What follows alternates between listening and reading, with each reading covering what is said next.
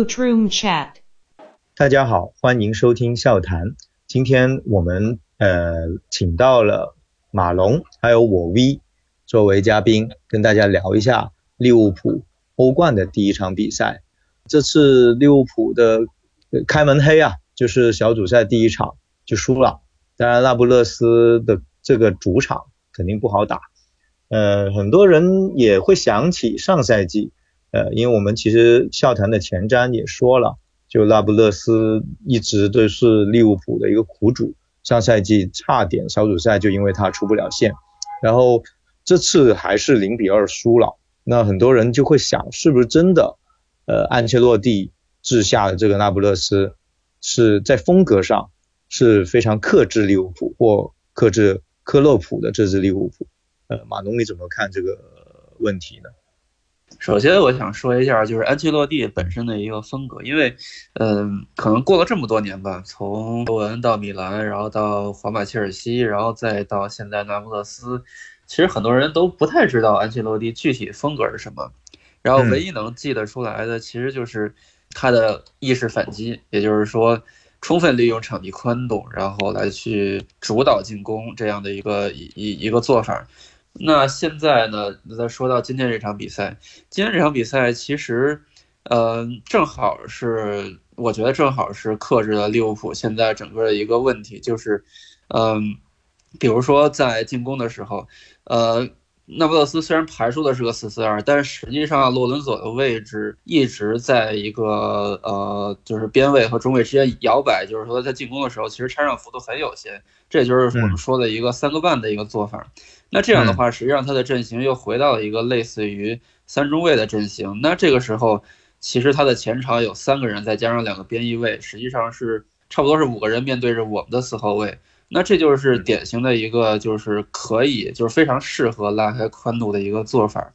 那实际上，嗯，包括你看罗伯逊那个丢球，包括之前其实有很多次直接都是两个边之间的一个大范围的一个长传，然后就发现那一侧虽然说机会可能不一定很好，但是起码他能正面面对球门。也就是说，像罗伯逊这种机会，其实就是虽然这个这个点球判罚，我们说可能看上去有点勉强，但是。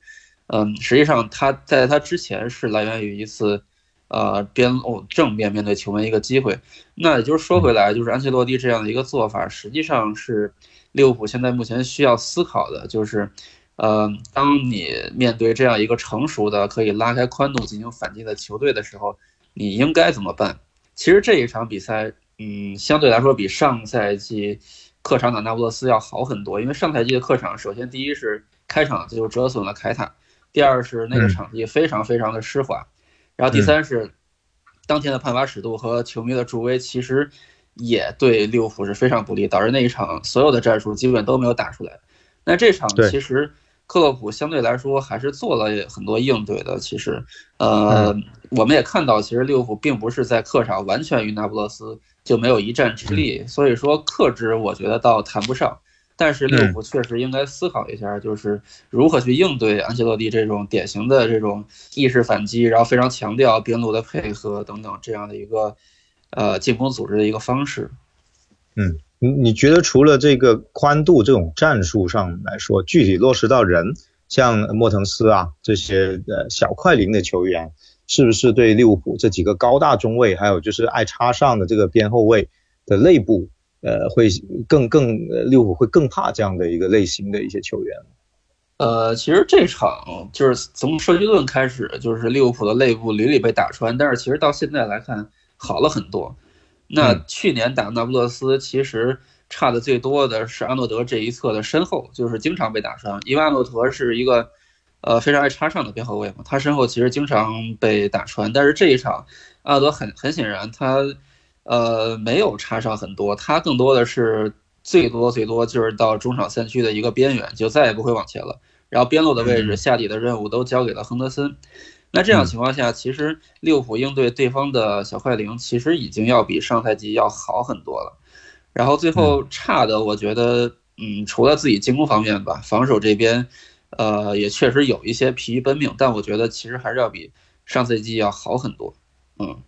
嗯。就你觉得，其实阿多德不插上，也是因为应克洛普应对这个小快灵，还有这个宽度打法的一个呃应对措施，也取得一定效果，对吧？对对对，因为你看他那中场的配置嘛，就是呃这场上的是法比尼奥加米尔纳加亨德森，那米尔纳是一个在左边路嘛，他是一个非常呃就是可以顾及到罗伯森插上之后身后空当的一个位置，就是说左侧其实罗伯森是可以有比较大的空间去插上，但是右路配的是亨德森。亨德森不太习惯于沉到非常靠底线来进行防守，相反，他插上的相对来说就更积极一些。阿诺德就不是像上赛季这样，对，就疲于奔命。所以我觉得整个这个布置其实是，呃，已经吸取了上赛季的教训。其实我觉得效果还是可以的。嗯嗯嗯，那你觉得这次毕竟两个失球呢，看起来感觉都不是说，虽然也有战术的原因，但好像看起来是有。球员的一些失误在里面，包括范戴克有一次冒顶被那那个阿阿阿德里安还是神奇扑出了对方的一个攻门，就感觉上好像以前挺稳固的一个防线，现在出现一些失误，你怎么看这个问题呢？是体能的问题啊，还是偶然性，还是说别的原因？呃，我觉得首先就是门将换人了这件事儿，对，嗯，整个防线的布置其实都是有很大影响。你像第二球，就是我觉得是有阿德里安一部分原因在里面的，因为我不知道罗伯逊为什么突然间在回追的情况下停了下来，这个是非常诡异的一件事。如果没有阿德里安说，呃，也许他们两个配合出现了问题啊，或者说，呀，我觉得都是有可能的。那第一球，我觉得可能更多的是一个偶然吧，因为那个球其实不是特别好的机会。虽然说像之前说的，确实是安切洛蒂主打的一个范围，但其实机会并不是很好。我觉得倒还是情有可原。呃，但第二球，我觉得真的是因为换了门将，这个是有有很大原因的。啊，就因为两个球跟罗伯逊都有点关系啊，所以你你反而觉得是可能跟门将的一个沟通，还有防线的一个布置会变化。所以跟以前就有不一样，才会出现这种误会啊、失误，而不是说罗伯逊跑不动了，呃，或者体能有很大的问题。因为很多人也讨论这个，突然罗伯逊跑着跑着就没追了，然后说是下意识太累了。那你你觉得是不是？因为这今年确实也没买到替补左后卫，莫雷诺放走之后，然后很多人就针对罗伯逊，罗伯逊现在也很惨了，也删掉他的 ins。就是好像这次的失球也让他承受很大压力，你怎么看他呃这个问题？我觉得罗伯逊本身应该不会有特别大的问题，因为实际上米尔纳打左后卫还是比较稳的。嗯，整个赛季来看，我觉得这一侧隐患倒不是特别大，更何况，嗯，范戴克他的活动范围也非常大。虽然那个丢球是。呃，看起来就是跟范戴克的回传球有关系，但是实际上那个球他已经补的非常靠边了。我们可以看到范戴克一个活动范围，他实际上对罗伯逊的帮助是非常大的。我倒是不觉得这侧会形会持续性形成一个问题。那体能问题，其实这场两边的消耗都非常大。能看到阿兰其实七十分钟就基本上抽筋了，然后。那不勒斯实际上这种拉宽度，然后打两侧这种打法，实际上对自己的自身消耗也非常大。你对方消耗大，但是拉扯的你自己消耗其实也非常大。所以说，呃，最后那个镜头虽然我们只能猜测有可能是门将出了问题，但是如果真的说罗伯逊体能有问题的话，呃，那也并不能完全排除这种可能。嗯嗯嗯嗯。哎，那说起您说的这个三四三，呃，拉开空间的这个打法，我们下一场对阵的切尔西啊，在上一轮也开始了三四三的一个打法。那我 V 觉得，你个人觉得那个那不勒斯和切尔西兰帕德现在新的这个阵型，在打法上有什么异同呢？呃，因为利物浦会不会也会被这样的一个打法打得疲于奔命呢？你觉得？怎么说呢？就是首先先先说那不勒斯吧，这个它有一个很大的不同，就是，嗯，它相当于都是小个阵容嘛。对。而切尔西是现在至少是用亚布拉罕。嗯嗯。呃，那不勒斯像以我的理解，就是他昨天，呃，他有很多办法能够就是不断的冲击利物浦身后，不管是边路还是或者是。呃，就像是那个类似于那个帽顶球那样，就是他用斜向四十五，或者说用其他传中的办法，比如说在移动过程中去解围，或者去跳起来去呃投球，呃，他是一个以这种方式来牵动利物浦的，但是这种方式，我觉得切尔西应该是打不出来的。对，这种这 这个思路上是是截然不同的。切尔西这个三四三，它就是可能它的微妙之处，主要是在于就是它有它一定程度上的这种搭配吧。就比如说科瓦西奇在这边，然后若日尼奥在在这边，但若日尼奥前面是威廉，这样是都是就是一个策应性或者传球相对比较好的和一个持球又比较好的，这个是放在同一侧，用这样的方式来进行搭配，来进行弥补。嗯嗯嗯嗯。那你觉得你看从你今天看那不勒斯对利物浦？这场来看，你觉得，呃，那不勒斯这种打法确实是利物浦比较害怕的打法吗？嗯，也，嗯，怎么讲？就是说，我觉得是这样的，就是利物浦现在过去，包括这一年多以来遇到的绝大多数对手，其实是打不到利物浦后场的。对，就是他的弱点，很多时候是根本他没办法形成一个持续性的消耗的。尤其是联赛里面这个，所以这一点利物浦就就越来越稳嘛。嗯，在联赛里很多比赛就是因为对手其实他可能只能针对比如说阿诺德或者针对罗伯这样去呃打这么一个点，他没办法把你整个中后场去就是以群对群的这种方式来形成一个打制，这是很难看到的。是。呃，那不勒斯他是相当于几个小个阵容，昨天相当尤其是两个边路，这个卡列红和因西涅都是巨幅的跑动，对这个这个这一点其实是非常难得的。然后再通过不断的各种穿插跑动去联系，然后去牵动着利物浦整个阵型不断的去横向移动，互相之间去保护，然后这这样才能增加利物浦球员出错或者犯错的这种机会。你肯定只有说是，呃，不断的相当于制造一些疲劳啊什么的，你球员才可能犯错。嗯嗯，其实这一场还有一个点是中场啊，其实，在中场的争夺中呢，那不勒斯并没有占很大的优势，从数据来说和那个场面来说都是这样。然后今年的那不勒斯呢，其实有一个情况，第一就是若日尼若日尼奥，呃，之前就已经转会切尔西了，然后同时哈姆西克也离开了。当然，阿兰表现是挺出色的，他现在带球推进啊、摆脱啊各方面。那你觉得他呃利物浦这一场中场其实是有一定的压制的？你觉得是那不勒斯的中场变弱了，还是呃其他的战术的一个原因？嗯，一方面我也是，就是昨天就是我看比赛，其实有一点特别担心，就是他毕竟是相当于其实他是一个对，就是法比安路易斯和呃阿兰。我就觉得我一直很担心，就是太过于单薄了，对，所以这一点利物浦体格上还有就是拦截上确实确实有优势，这一点没有问题。嗯，那但是形成了压制，好像也没带来了胜势。第一个是，你觉得是因为三叉戟的把握能力的问题啊，还是中场插上的，或者说中场对前面的一个支援或威胁不够呢？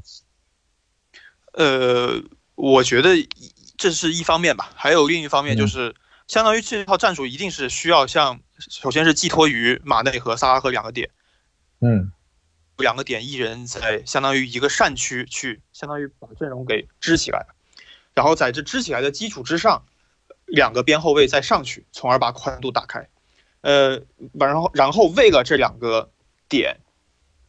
呃，为了马内和萨拉赫能支起来，所以说菲尔米诺回撤。然后包括有时候亨德森去拉边或者去前插，这些都是为这两个核心去服务的。嗯，呃，这么理解的话？那昨天这个比赛，嗯，两个边后卫其实就很多时候不是那么容易上去。一方面是战术设计的原因，这肯定科普也也是有有所顾忌，因为他们这个不管是安诺德还是罗伯森，这在回撤过程中，这个防守肯定是平时其实也会出现类似的问题。那另一方面也是不断的去穿插他们的身后，然后就是一旦穿插，就他们甚至就是直接起，就去一个长传或者一个直塞就去找他们身后，不管这个球员是否真的能接到，但是他会冲击这个点，所以这这这个就不断的把你的边后卫慢慢的往回拉扯，这也是一个那不勒斯的一个策略，嗯，我是这么觉得，对，然后这导致就是其实你利物浦确实是宽度相比较过往确实是也没有怎么太打开。这也是一个原因。对，确实，其实我 V 点出了一个问题啊，也跟马龙和我 V 讨论一下，就是克洛普在客场啊，面对这样的比赛，包括上赛季对巴萨，也是他启用了阿诺呃启用的那个戈麦斯，就是把阿诺德这一点的进攻能力削弱了，呃，不管是让他不要插上，还是轮换成戈麦斯，其实结果啊，刚开始看从场面上有可能守住个一分。甚至可能反败为胜，但是最后结果都是这么倒霉。呃，也你看梅西进两个任意球，后来又呃也是三比零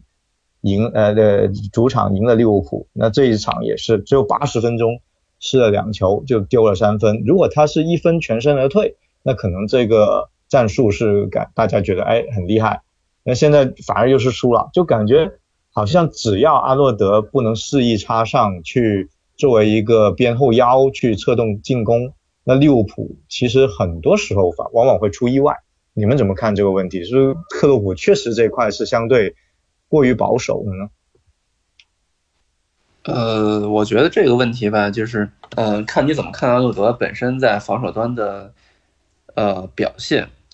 阿诺德本身，你让他去打好一场比赛的防守，并不是一件特别困难的事情。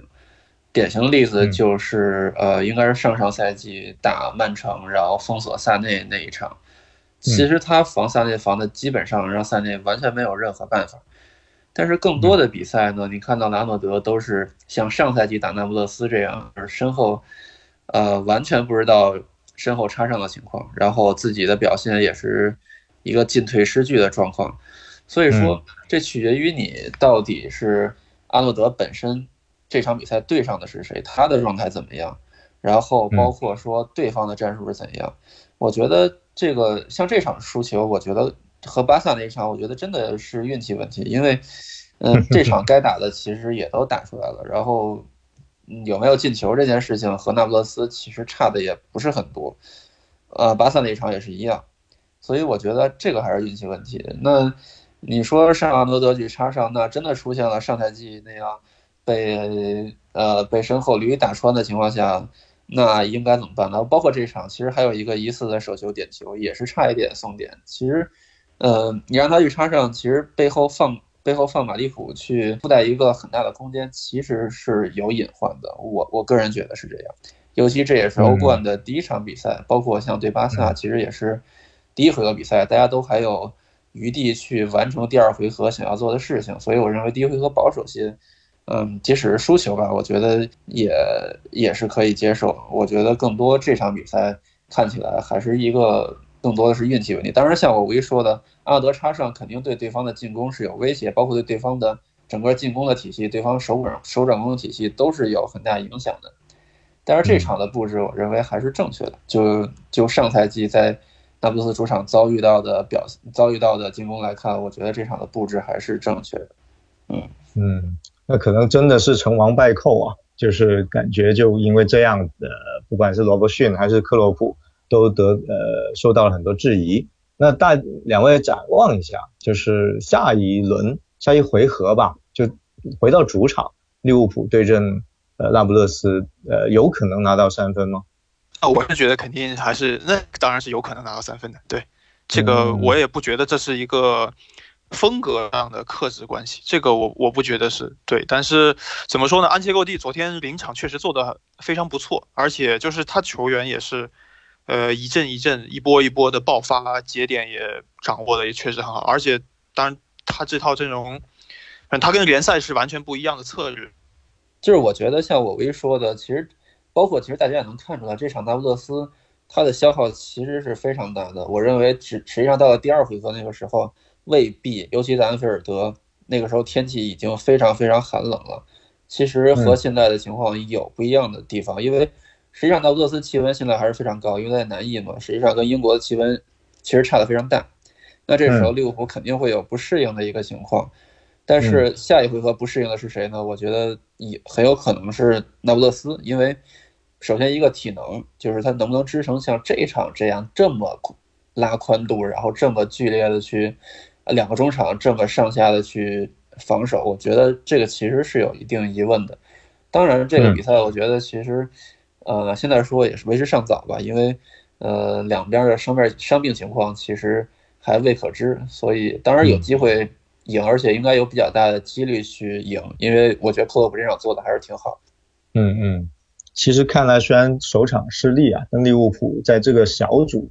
还是有优势的。第一，他手握主场第二回合的翻盘机会；第二，呃，还有其他两个球队，虽然那个红牛。也也大胜了呃亨克啊，但是相对来说从实力上利物浦还是有机会抢很多分的。那我们还是不要，还是展望未来，不要因为一场的失利啊，红军球迷就比较伤心。同时呢，我们马上就要展望到下一场对阵切尔西，这个红蓝也是做客，呃，红军做客斯坦福桥，就是呃红蓝大战。那到时候我们再看一下利物浦。对阵这个三四三阵型下面的一个表现。好，那我们今天这个拉布勒斯对阵利物浦的复盘就聊到这里。呃，今天有我 V 和马龙跟大家一起聊，还有我老高啊，我们下次再见，谢谢大家收听。嗯，谢谢。